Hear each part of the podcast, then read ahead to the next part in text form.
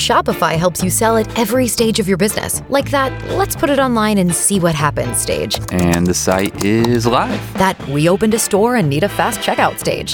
Thanks. You're all set. That count it up and ship it around the globe stage. This one's going to Thailand. And that, wait, did we just hit a million orders stage?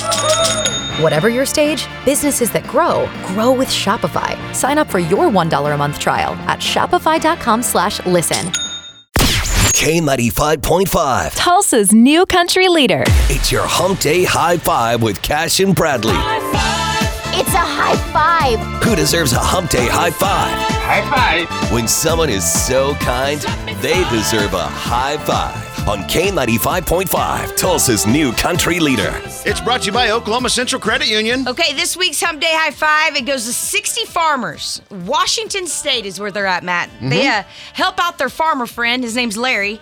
Larry's been sick. Poor He's got- Larry. yeah, he's got stage four melanoma cancer.